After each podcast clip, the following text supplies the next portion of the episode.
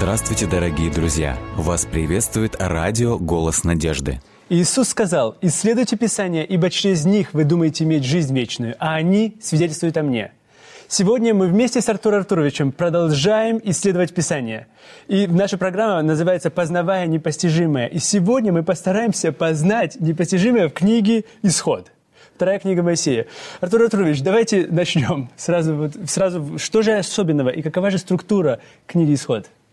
Да, мы эм, последний раз рассматривали книгу «Бытие» угу.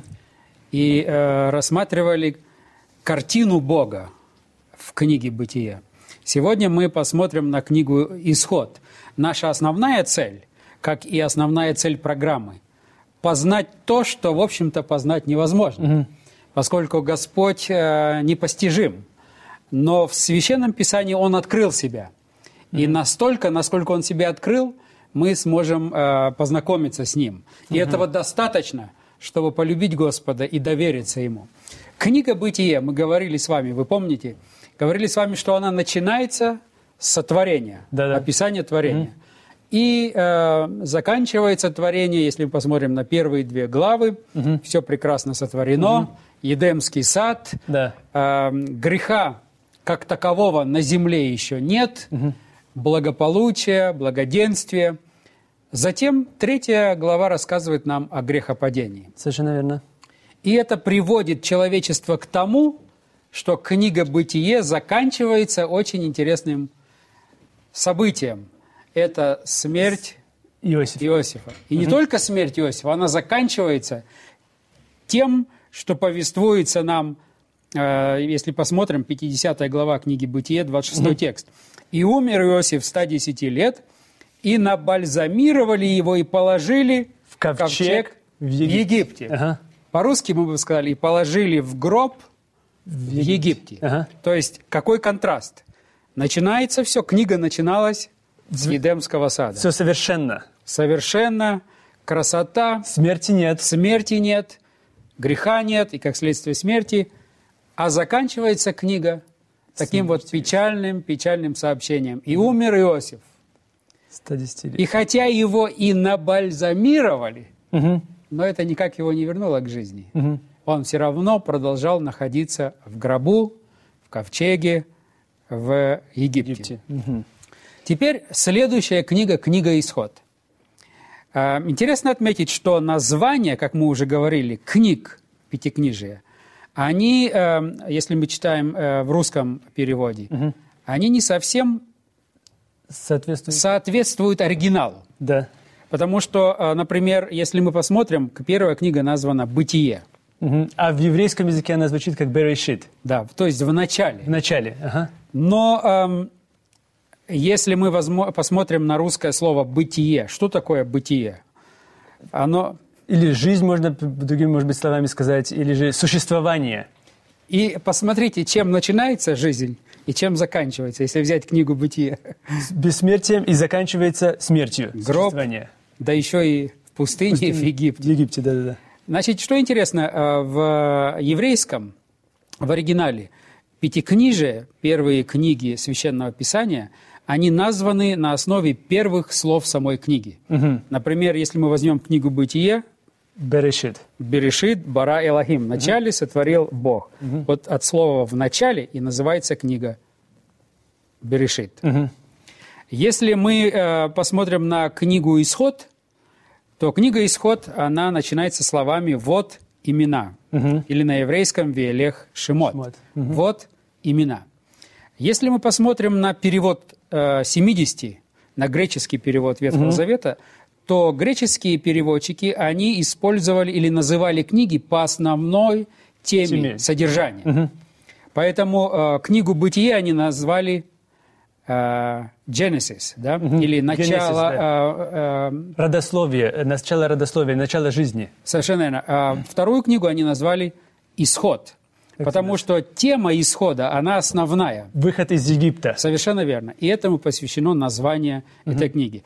Но прежде чем мы перейдем к уже, скажем, названию «Исход», что э, говорит о основной теме этой книги, все-таки несколько слов о еврейском названии. Угу. Вот имена. Шемот. Совершенно верно. Вы помните, на одной из наших передач, в одной из наших передач мы говорили о значении имен. Совершенно верно. И что книга «Бытие» построена таким образом, что везде, где мы попадаем в кризис, Мгм. Существует родословное. сразу следующий шаг – это родословное. Родословное. Мгм. То есть своего рода указание на есть надежда. Да, надежда грядет. Есть выход. Конечно же, это связано с тем, что надежда была на рождение Спасителя, на приход Спасителя в этот мир. И поэтому, когда уже теперь мы доходим до конца первой книги и читаем о смерти Иосифа, и что он теперь лежит в гробу в Египте, в пустыне, это кризис. И поэтому следующие слова или следующая книга – вот, Вот имена. имена. То есть Надежда есть. Надежда есть. Не все еще потеряно. И посмотрите, как начинается книга Исход. Вот имена сынов Израилевых, которые вошли в Египет, и там подчеркивается с кем. С Иаковом. Очень интересная И- деталь. Вошли каждый с домом своим. Совершенно верно. Но вошли в Египет с Иаковым. Иаков – это, в общем-то, Израиль. да, Израиль, совершенно верно, да. Он э, основоположник всей э, нации, можно так сказать, или Богом избранного народа. Но кто является главным действующим лицом в книге «Исход»? Как вы думаете? Наверняка Бог. Совершенно верно. Если смотреть с перспективы неба, то Бог – главное действующее лицо. Но кто является главным орудием в руках Божьих здесь на земле? Люди, а в данном случае, наверное, в книге Исход это был Моисей. Совершенно верно. Посмотрите, что получается. Хотя главное действующее лицо в книге «Исход» – это Моисей, Моисей, мгм, человеческий. Бог руководит через него.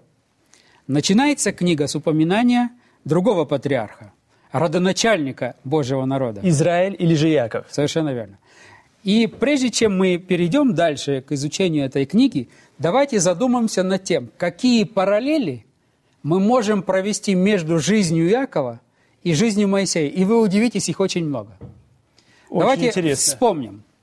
Ну, во-первых, оба младшие сыновья.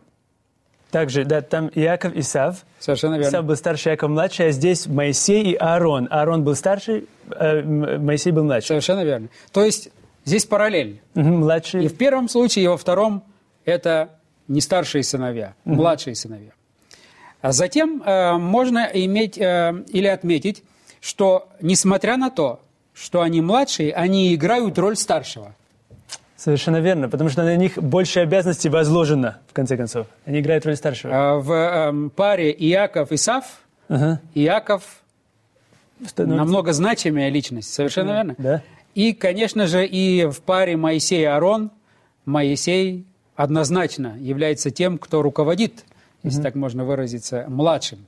То есть у нас ряд параллелей уже. Значит, оба младшие, но несмотря на то, что они младшие, они руководят старшими. Да. Они выполняют функцию старшего. Затем можно отметить необычные обстоятельства при рождении. Вы помните, когда родился Иаков, вначале родился Исав, Исав, да. затем родился Иаков. И там была очень интересная деталь, книга Бытия описывает его. Иаков ухватился рукой За за, пяту. за пяту своего Своего- брата да. старшего. Это необычное обстоятельство. Если мы посмотрим а, на а, рождение Моисея, то а, его рождение тоже связано с очень интересными обстоятельствами, необычными обстоятельствами. Рождается Моисей, издается декрет или указ фараона об уничтожении всех Всех младенцев. младенцев. И фараон, практически, если бы мы взяли и прочитали указ фараона, где было очень четко обозначено, каждый рождаемый или рожденный мальчик должен, был бы Брошен в... быть брошенным в реку. И Моисея не бросили, но положили, ну куда? в корзинку, опять же, в тот же Нил. реку, куда соответственно с указом. То есть, э, если бы вы хотели э, а, обвинить а, мать Моисея, что она не выполняла приказы, Нет, она все выполняла она правильно. сделала, но она это сделала очень нежно Да-да-да. а, и очень мудро сделала. Поэтому здесь тоже может быть своего рода урок для нас. А, Когда мы встречаемся с законами, указами, приказами, которые не соответствуют Божьей воле, то нам не нужно демонстративно, насколько это возможно, а, делать совершенно что-то иное. А надо посмотреть то, что мы можем сделать, а то, что нельзя сделать. В данном случае она понимала, что в реку нужно бросить. Пожалуйста, вот вам реку. Я убить не могу, а я положу в реку. И так положу, чтобы Господь мог его спасти. Поэтому э, здесь мудрость э, своего рода змея и простота голубя, правда? Это, это очень, это, это радикальное, даже можно сказать, высказывание, потому что действительно то, что в нашем мире сейчас происходит, мы стараемся решить вместо Бога даже политический, поли- ход политических событий. А тут, как мы видим, Господь говорит, нет, нет, нет, оставьте это в моих руках, я буду совершать что-то Мы чуть среди вас». позже, чуть позже мы увидим, что очень часто в проблеме кроется разрешение ситуации. В самой проблеме кроется. В данном случае проблема бросить в реку. Но когда мать и отец э, подумали, посоветовались, они нашли возможность в этой проблеме найти разрешение. Это величайшая Поэтому мы чуть позже к этому вернемся, это будет очень значимо. Но давайте продолжим сравнение Иакова и э, Моисея. Оба должны были бежать. Иаков убегает от кого? От своего брата, От старшего брата. от старшего брата. Моисей вынужден тоже бежать, правильно?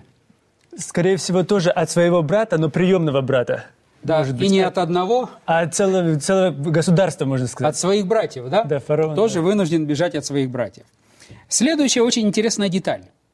Когда они находятся теперь в пути, когда они бегут оба, для того, чтобы спасти свою жизнь, бегут на чужбину, Да. происходит встреча с, с Богом. Ага. Бог является.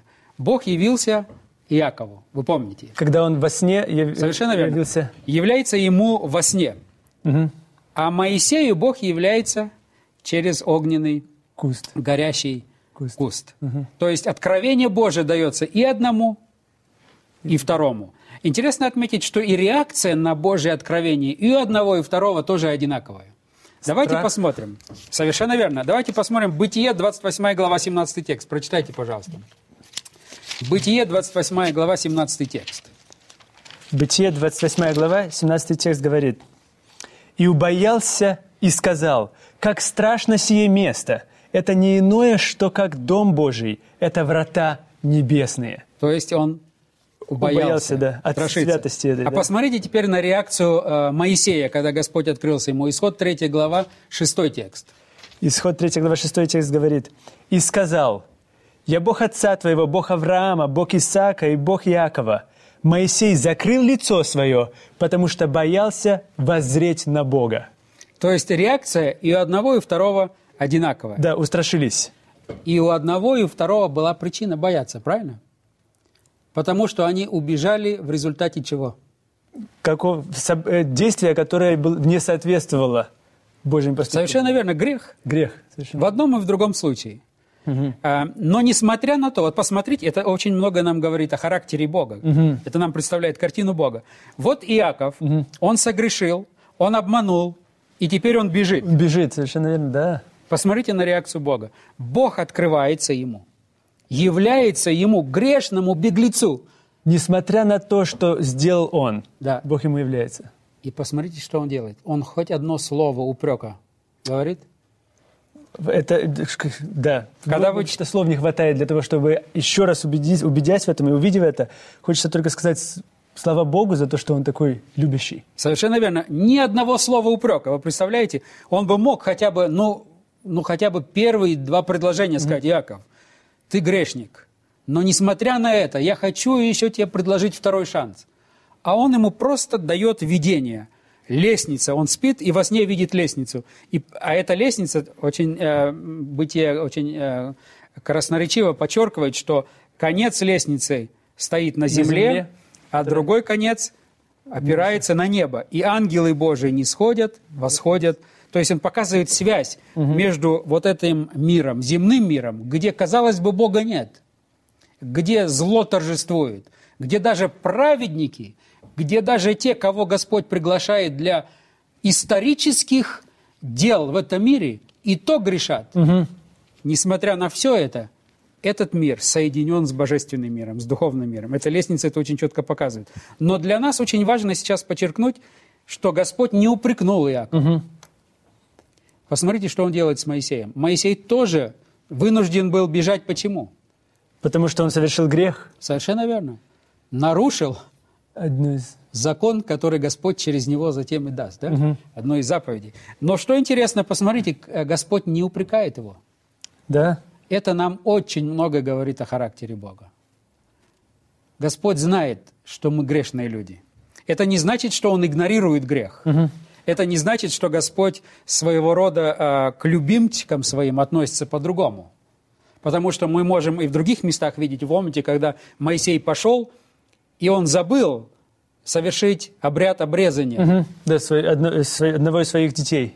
И э, вы знаете последствия. То есть Господь научил, показал Моисею, Моисей, я готов с тобой работать, но ты должен, Ты должен совершить. совершенно э, тоже следовать э, божественной воле. То есть, но здесь очень четко подчеркивается, когда человек и так бежит, в страхе бежит, Ага. То его не надо еще раз э, упрекать или добавлять, или пнуть ему еще в сторону, или еще что-то. Нужно его поддержать. И поэтому отец, э, Господь, как любящий отец, и одному, и второму является без слова упрека. Он имеет всю жизнь, их жизнь, для того, чтобы их научить. А сейчас он знает, что они больше всего нуждаются в ободрении. Но вот этот грех, который они совершили, он при встрече со святым, непорочным, чистым Богом, естественно, их погружает в страх. И в одном и в другом случае Господь затем пытается им сказать, не бойтесь, мы э, чуть позже коснемся этих, э, этих деталей. Откровение Бога Моисею было после свадьбы Моисея, Мгм. а откровение Божия Иакова было до, До свадьбы. свадьбы, да? да. Здесь некоторая интересная э, деталь. Но что интересно, и один, и другой встретились со своей любовью у колодца. У колодца, да. Ну, колодец в то время это было, наверное, как рыночная площадь в, э, в Средневековье, или же, как сейчас, наверное, сеть интернет, как, где люди встречаются, потому что колодец – это же то место, где люди как раз собирались. Совершенно Со верно. краев. Э, Когда вы, э, э, мы рассматриваем библейские времена, то э, кроме ворот города, Да. где сидели старейшины, это имеет ог- огромную значимость. И позже, когда мы будем рассматривать э, книгу Руф и другие книги, это очень э, будет э, важно э, видеть и знать. Но следующее место для обычного народа, где, где население городов. встречалось, это У колодца. телевидения не было, радио не было. Интернета не было, да. И там люди встречались, там они встречались, чтобы поговорить. Поэтому э, в Евангелии говорится о том, что женщина самаритянка, Иисус, да, когда он шел, да. она э, не Деревня. ходила туда, когда люди там были, а в самую жару. Когда Полдень. Потому что в другое время там всегда были люди. И это не только библейские времена, это даже в наше время. Я вот э, э, часто вспоминаю э, свою бабушку Марию. О ней можно было бы много рассказывать, но одна деталь. Когда она уверовала в Господа, когда она познакомилась с Господом, она настолько его полюбила, что везде, где она находилась, она всегда рассказывала о нем. И что интересно, э, в той местности, где она жила, недалеко от города Алматы, а там было немецкое поселение, но что очень интересно, а у них был э, в центре этого небольшого городка э, не один, но целый ряд колодцев. И она сама всегда ходила, почти всегда ходила за водой. Помните, коромыслы эти Мгм. были, и Да-да-да. два ведра? Два ведра, да. И она никому не поручала это, не доверяла, она сама это делала. Но никто из семьи не знал, когда она вернется.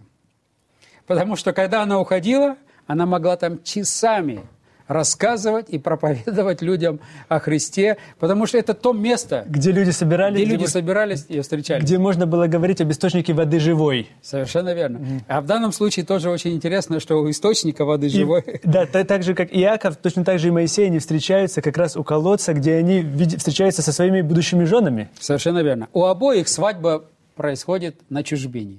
И одного, и второго. А, То, кем Лаван, например, является для Иакова, и затем Иаков бежит от Лавана. Да-да-да. э, Этим является фараон для, для Моисея. Иофор, Иофор для Моисея, да? А, нет, в данном случае фараон. Фараон, точно, он же Потому- бежит от... Совершенно верно. Да, да, да. То есть, что мы имеем в виду? э, Здесь можно было еще продолжать эту тему, но здесь очень много интересных параллелей между Иаковым и между, э, между Моисеем. Поэтому посмотрите, Иаков был тот, кто ввел народ израильский в Египет. в Египет. А Моисей тот, кто выводит. А Моисей тот, кто выводит. Поэтому здесь так много интересных параллелей. Они играют очень важную роль. Один ввел, А, а Моисей выводит. хотя здесь э, кто-то может сказать э, и указать на роль Иосифа. И Действительно, роль Иосифа здесь э, достаточно велика. Но здесь, как мы говорим, первый текст книги «Исход» очень четко подчеркивает. Вот, имена сынов Израилевых, которые вышли в Египет с Иаковом. Да-да-да. И потом перечисление идет, не упоминая, Иосиф, не упоминая Иосифа. Совершенно верно. То есть мы имеем очень э, интересные, э, интересную здесь своего рода и здесь параллель. Один вводит, другой выводит. Далее, когда мы смотрим на построение книги «Исход», то очень интересно. Мы говорили, книга Бытия начинается в Едемском саду, творение, заканчивается гроб пустыни. Да. Посмотрите, чем начинается книга «Исход». Начинается повествованием входа народа израильского в В Египет. Египет, да, или же в город. И затем мы имеем сообщение о том, в первой главе, о рабстве народа. Рабстве. мгм. То есть мы практически, когда посмотрите в Бытие первую главу, там не сразу говорится о Эдемском саде. Ага. Вначале идет сотворение, потом Эдемский сад. Когда мы э, берем книгу «Исход», не сразу говорится о рабстве. Вначале говорится о том, что Яков ввел всю свою семью, рабстве. а затем рабство. То есть все равно начальная, основная как бы эта тема – это рабство. С этого начинается книга. Яков их как бы вводит символически В в рабство. рабство. Ага. Э, Но посмотрите, чем заканчивается книга «Исход». Книга «Исход» заканчивается облаком над Скинией. Над Скинией, да. То есть идет строительство Скинии. Э, Если мы э, посмотрим теперь на две книги вместе, то есть вначале книгу Бытия мы смотрим. Господь сотворил этот мир, и это было и, и Едемский сад, и это было то место, и, э, где Господь лицом к лицу мог общаться со своим творением. То есть идет общение. Затем книга «Исход» заканчивается опять тем же самым. Да-да-да. Возможность общения. Общение в Скинии, когда он, сно- он уже сам спускается, ск- можно сказать, в Скинии, он находится в этой Скинии для того, чтобы общаться со своим народом. То есть мы имеем творение, затем грехопадение, Грехопадение. и путь идет вниз, Смерть, вниз, в конце концов. вниз, вниз, вниз, Да, аж до самой смерти, без Гроб. надежды. Рабство. рабство. И рабство является символом не только физического рабства, но очень часто и Ну, это духовного духовное рабства. рабство, Да-да. И посмотрите, чем заканчивается. Снова возрождение, здесь уже сам Господь идет навстречу и говорит, Совершенно. я освобождая вас, Бог что делает? спускается вниз. Совершенно И верно. И говорит, я народа». буду жить среди вас. Среди теперь». вас, совершенно Вы представляете, что это значит? Точно так же, как и Иисус позже уже в Евангелии от Иоанна, и, и и он станет, и станет скинией, так можно сказать, скинией, опять же, посреди народа. Совершенно верно. То есть мы имеем интересную картину Бога. Вот эти две главы. Только смотря на структуру. Мы еще не прикоснулись, можно так сказать, э, серьезно к этой книге. Но только смотря на некоторые моменты этой структуры двух этих книг, мы уже видим любовь Божию. Что Бог имеет одну лишь только цель. Затем Евангелие очень э, четко это скажет, что Иисус Христос пришел Да. в этот мир, ибо Сын Человеческий пришел взыскать, или другие переводы говорят, найти, Найти. и спасти. То есть задача Бога найти и спасти. Здесь это уже есть в Ветхом Завете. Это Евангелие, мы видим Евангелие, просто в каждой в Евангелии лежит Божью благодать или Божью любовь. В каждой, в каждой странице Ветхого Завета. Совершенно верно. Затем, если мы посмотрим теперь дальше на то, как сама книга «Исход» построена, мы ее можем разделить, по крайней мере, на три части. Это призвание, это затем избавление, Да. мгм. и затем заключение завета или союза. Это когда Господь дал э, закон. То есть эти три основные части. Израиль в Египте, Бог его призывает. Выход из Египта, Бог его избавляет. Избавляет, мгм. Затем Израиль у Синая и строительство Скинии. Вот это вот вместе взятое. Мы э, в следующей нашей программе обязательно коснемся вот этой связи Скинии, закона, и святилища. Потому что одно следует за другим. И это не зря. Это одно целое. Одним блоком это идет э, в книге «Исход». Это заключение союза. И вот это тоже содержит в себе очень серьезную богословскую весть о картине Бога, каков Бог. Он не начал с того, вот вам закон, И да, в- в- если даже исполните, я вас избавлю. Наоборот, Совершенно. он избавляет, а потом дает закон. Он призывает, он избавляет, А уже когда Он избавил, когда Он уже себя показал, когда Он себя познакомил, вот кто я. И теперь Он предлагает, если вы хотите жить со мной, то вот вам условия. Вот это надежда. Совершенно верно. То есть мы имеем уже благую весть Евангелия даже в самом э, построении э, книги «Исход». Это э, важная деталь, которую мы здесь с вами имеем. Вы знаете, Артур Артурович, в, в познавая непостижимое, все больше и больше хочется действительно погружаться в, это, в этот текст. И я с нетерпением ожидаю нашей следующей передачи, когда мы погрузимся еще глубже, уже в непосредственно в сам текст. Сейчас мы, мы вместе, мы, можно так сказать, поднялись на эту высоту, и мы взглянули всего лишь вот так, с высоты, на эту красивую картину благой вести в книге «Исход». Э, мне очень понравилось то, что вы сказали о том, как, как, что происходит, когда в книге «Бытие» мы встречаемся с, э, с превосходным творением. Все совершенно. Потом это совершенство, оно переходит в грех. В этом грехе есть надежда. Мы говорили о том, что Бытие, 3 глава, 15 текст – это надежда. «Я вражду положу, и придет тот, кто искупит». Придет этот искупитель. Ева в надежде это всегда ожидала. Потом, когда мы приходим, когда мы встречаемся с этими большими переживаниями или кризисом, всегда следует родословие. Это родословие переходит в то, что в конце концов, даже в книге «Исход», в, начале, в конце книги «Бытие» мы, мы видим смерть, но в книге «Исход» вот имена. Другими словами, есть надежда. И, и самое, конечно же, восхитительное, это то, что вы сказали о самом строении. Призвание, избавление и, в конце концов, завет. Не наоборот. Совершенно... Это очень важно иметь в виду. Вначале Господь избавил.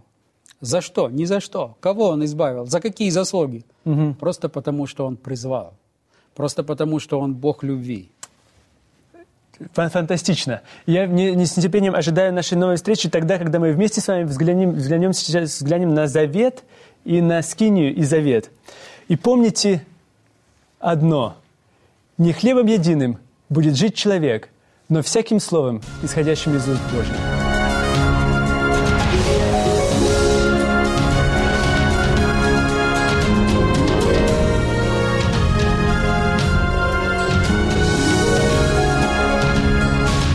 Дорогие друзья, вы можете оставить свои сообщения через WhatsApp и Viber по номеру плюс 7 915 688 7601 или позвонить нам на бесплатную линию, которая работает на территории Российской Федерации. Номер 8 800 100 ровно 1844.